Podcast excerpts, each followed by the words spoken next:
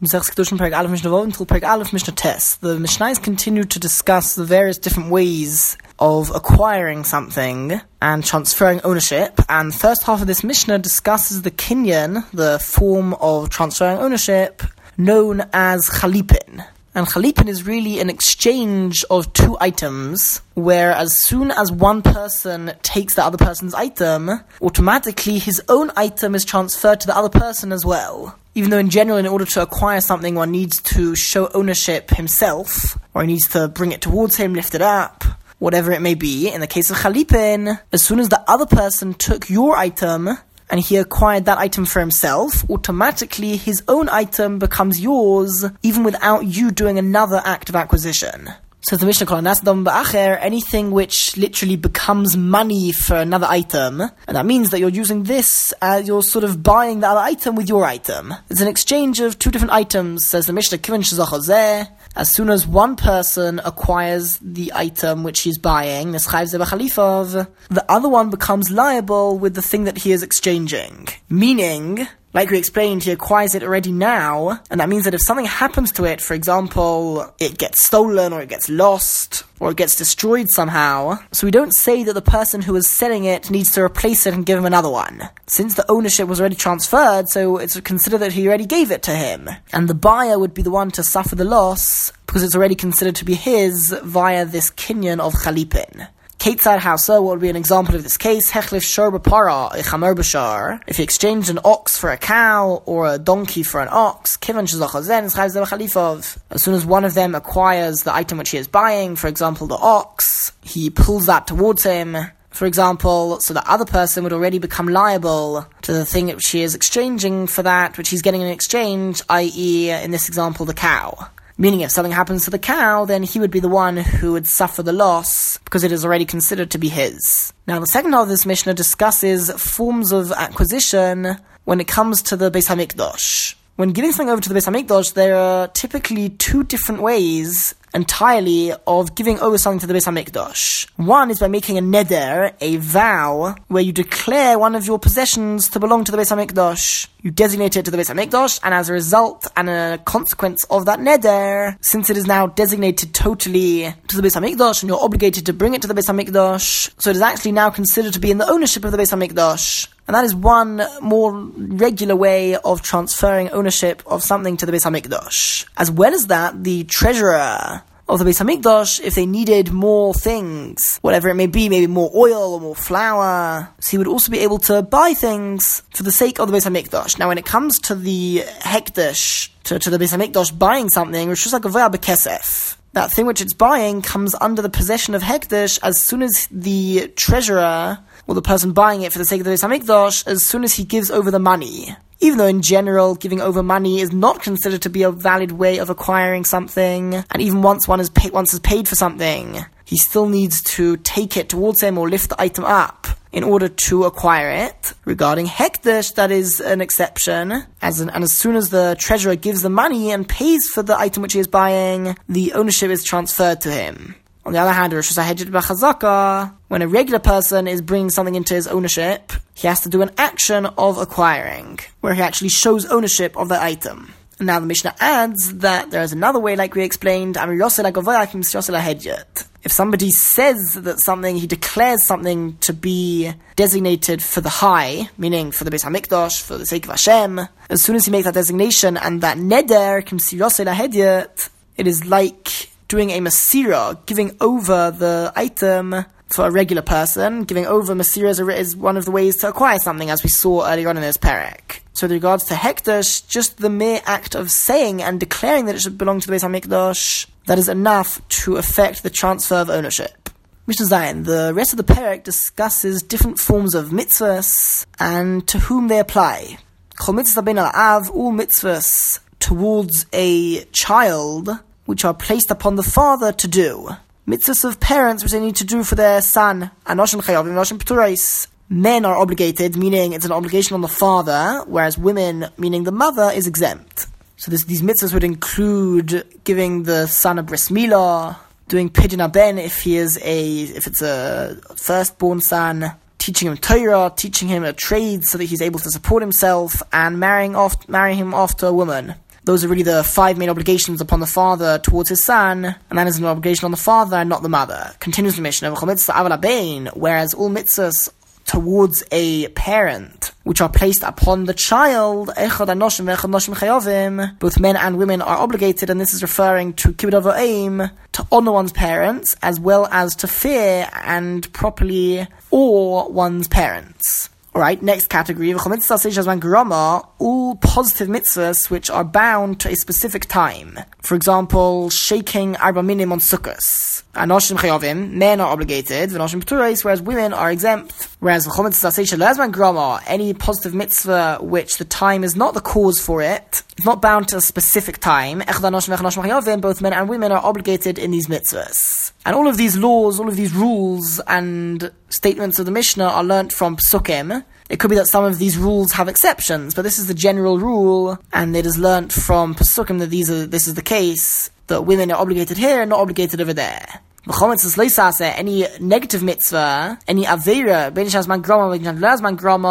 whether it is caused by that specific time or not, both men and women are obligated. All of the averas apply to both men and women, except for three averas which apply only to men. Except for the prohibition of using a razor on one's beard, and the prohibition of not having payas of rounding off one's head without leaving hair going down on the sides, about tamlevesim, and the prohibition for a male kohen to become tome from a dead body, again that would only apply to male kohanim but not to female kohanim. This Mishnah discusses many stages and different services in the, done in the Beis Hamikdash when one would bring a korban, and it's basically a list of things which were only done if a man was bringing the korban, but not if it was a korban bought for a woman. And once again, this is learnt from Psukim. So first he begins the Mishnah, Smicha is the requirement of Smicha on a korban. Smicha is when one leans his entire body weight onto the animal which he is about to slaughter for the sake of a korban. That's part of the atonement process of bringing a korban. The person bringing it would do that, and that only applies to a man who is bringing a korban, but not to a woman. Vatnufais. Tanufa refers to when they would shake and wave parts of the korban, certain limbs, in all directions, up and down and sideways. And usually the person bringing the korban together with the kohen would wave the parts of the animal which will be brought on the Mizbeach. They would do that tenufa together. The hagoshais. Hagosha refers to bringing a korban mincha. A korban mincha is an offering of flour mixed with oil and part of the actual service and process of the korban mincha was bringing, transporting the flour mixed with the oil towards the mizbeach, towards the southwest corner of the mizbeach. As well as that, vakmitzos and kamitza. Kamitza is when one would bring the korban mincha, the kohen would take a handful of flour, but the handful was only really a three finger handful. So whatever flour fit within his three fingers when they were stretched out on the palm of his hand, he would take that amount from the flour of the korban mincha and it would be burnt on the mizbeach. So this act of kamitza, of taking that three finger handful, again that only applied to a korban mincha brought by a man, v'hak torais,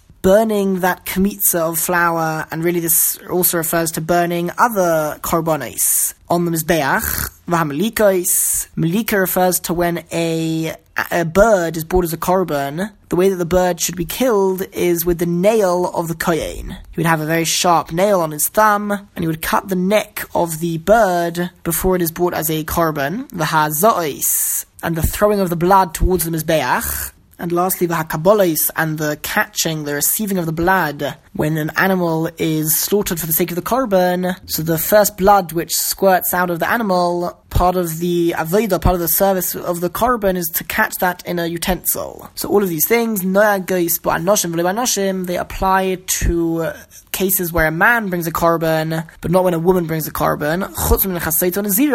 Except for the korban mincha, which is brought by a saita. A saita is a woman who is accused by her husband of having committed adultery, and they go through a process in the Beis Hamikdash, including bringing a korban mincha. And a zira, that's a female nazir, who accepts upon herself certain prohibitions for a period of time, and when she ends that period of time, she has to bring a korban as well. So these two women's korban, Vetshem and Nephis, they would go through the process of Tanufa where they would wave parts of the korban up and down in all, all directions together with the Kohen, because the Torah explicitly says so regarding these korbanos. Or at least regarding the korban of the Saita, it says it explicitly, and we learn from Psukim from Saita to Nazira. So there is one exception, but other than that, all of the things which we listed would only apply to a man's korban, but not to a woman's korban. Mishnah Tes, this discussion of the limitations of where exactly mitzvahs apply, to whom, this Mishnah discusses the where. Where do mitzvahs apply? Kol mitzvah or it's any mitzvah which is dependent upon the ground. For example, the various tithes which one has to separate from his produce which grew in the land. In on heges ela ba'oretz only applies inside Eretz Israel. And this, this refers to both positive mitzvahs and to averas. If it has to do with the ground, it only applies in Eretz Israel itself, where the actual land is considered to be on a higher level. There is kedusha and sanctity in the land of Eretz Israel, which in Eretz. Whereas mitzvahs which are not dependent on the ground, would apply both inside Eretz Israel and outside of Eretz Israel. Continues the Mishnah, chutz, except for min ha'orla. Orla refers to the prohibition of benefiting from fruit during the first three years the first three years of a tree, any fruit which grow there are forbidden to eat or benefit from, and that applies to both um, trees inside and outside of Eretz Israel on a midoraisa level. There's a halacha Moshe Sinai, a special tradition going back to Moshe Rabbeinu from Har Sinai, which says explicitly that Orla applies both inside Eretz Israel and outside of Eretz Israel. Another exception, and this one is only midrabanon, refers to the kilayim. Kilayim, kilayim refers to the prohibition of planting two different species together. And the Mishnah now is referring specifically to planting a different species together with a vine that is a more severe type of kilayim. It's forbidden to even benefit from the results of that. And because of its severity, the Rabbanon decreed that even if it's done outside of Eretz Yisrael, it will be forbidden. And that is Midrabanon. Rabbi Eliezer, Rabbi Eliezer says, Afmin chodosh. Another exception is chodosh. Chodosh refers to the prohibition of eating grain which grew that year before the Korban Omer on Pesach is offered in the Beis HaMikdash. Before that time, it's forbidden to eat the grain which grew that year. And according to Eliezer, that applies also to grain which grew outside of Eretz Israel, and he learns this from Psukim. So that would be the third exception according to Rabbi Eliezer.